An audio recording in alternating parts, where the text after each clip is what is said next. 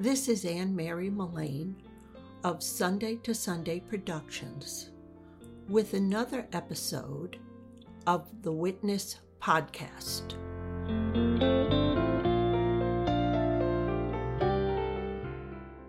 I'm certain that God favors summer with its longer days and warmer weather. Think of the book of Genesis, the creation story. Let there be light was God's first step to remedy a world that was described as a dark void. Then God separated the land from the water, clearly creating a beachfront. Sunshine and the beach. Need I say more? The increase of daylight hours boosts our energy and our spirits. It changes our eating habits, not only because we enjoy the walk with the kids to go for an ice cream, but there's the healthy side of it. Fresh fruits are more available and certainly more appealing.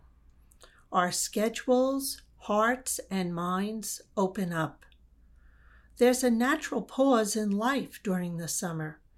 Many of our regular obligations and, of course, school go on hiatus it becomes a perfect time to see things more clearly.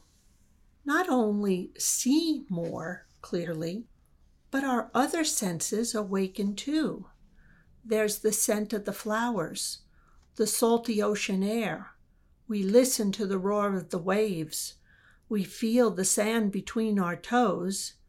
And, of course, the smell and taste of barbecue. Summer invites us to a larger appreciation of life and each other. Without a prescribed agenda, we are free to go where our hearts take us. We play, we try new things, and we ignore the standard bedtimes.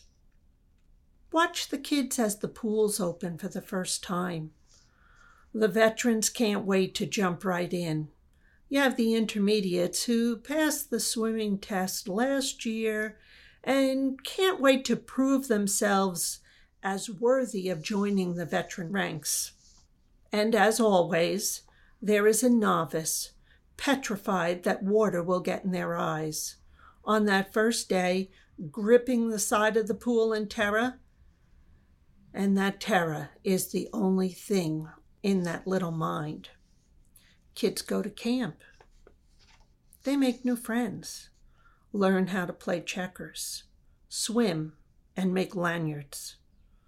Lanyards are practically a rite of passage. We've all made them.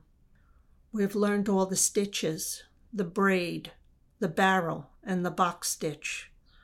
The weave of the lace and the colors still mesmerize us.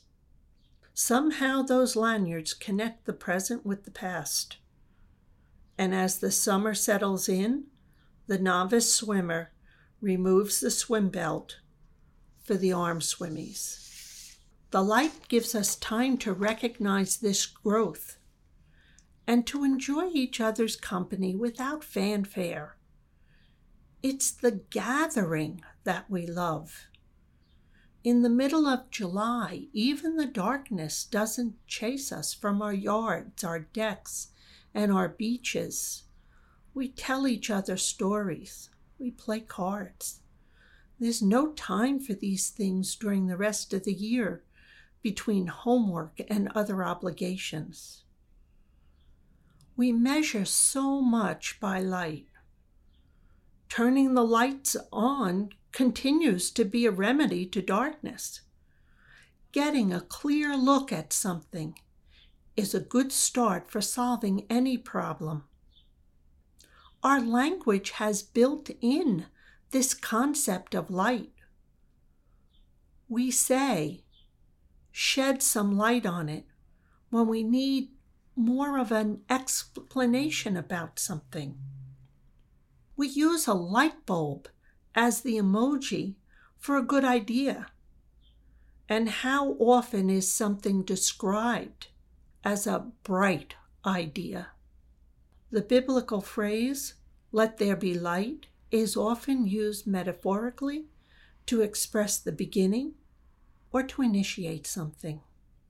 Summer is a chance to recreate ourselves, an opportunity to process what we have learned so far and to fold it in to who we are and who we want to become.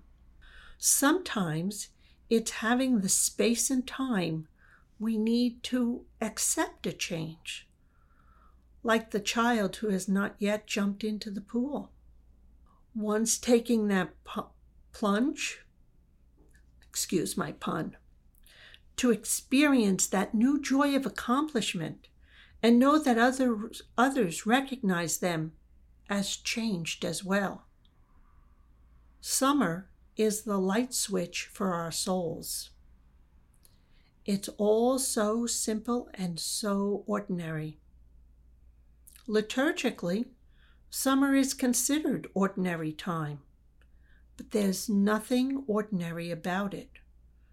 Growth and maturation are happening, and it takes time. And by the last days of August, that scared little swimmer hollers cannonball and leaps boldly into the water. New confidence is important growth. For now, let the hard work of the autumn season wait. Summer and its simplicity is God's gift for us to enjoy.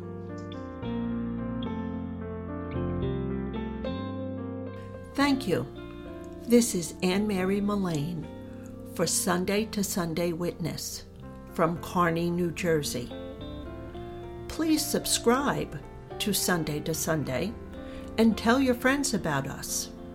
Check out our full website and other free resources at sundaytosunday.net. Thank you, and we'll see you next time.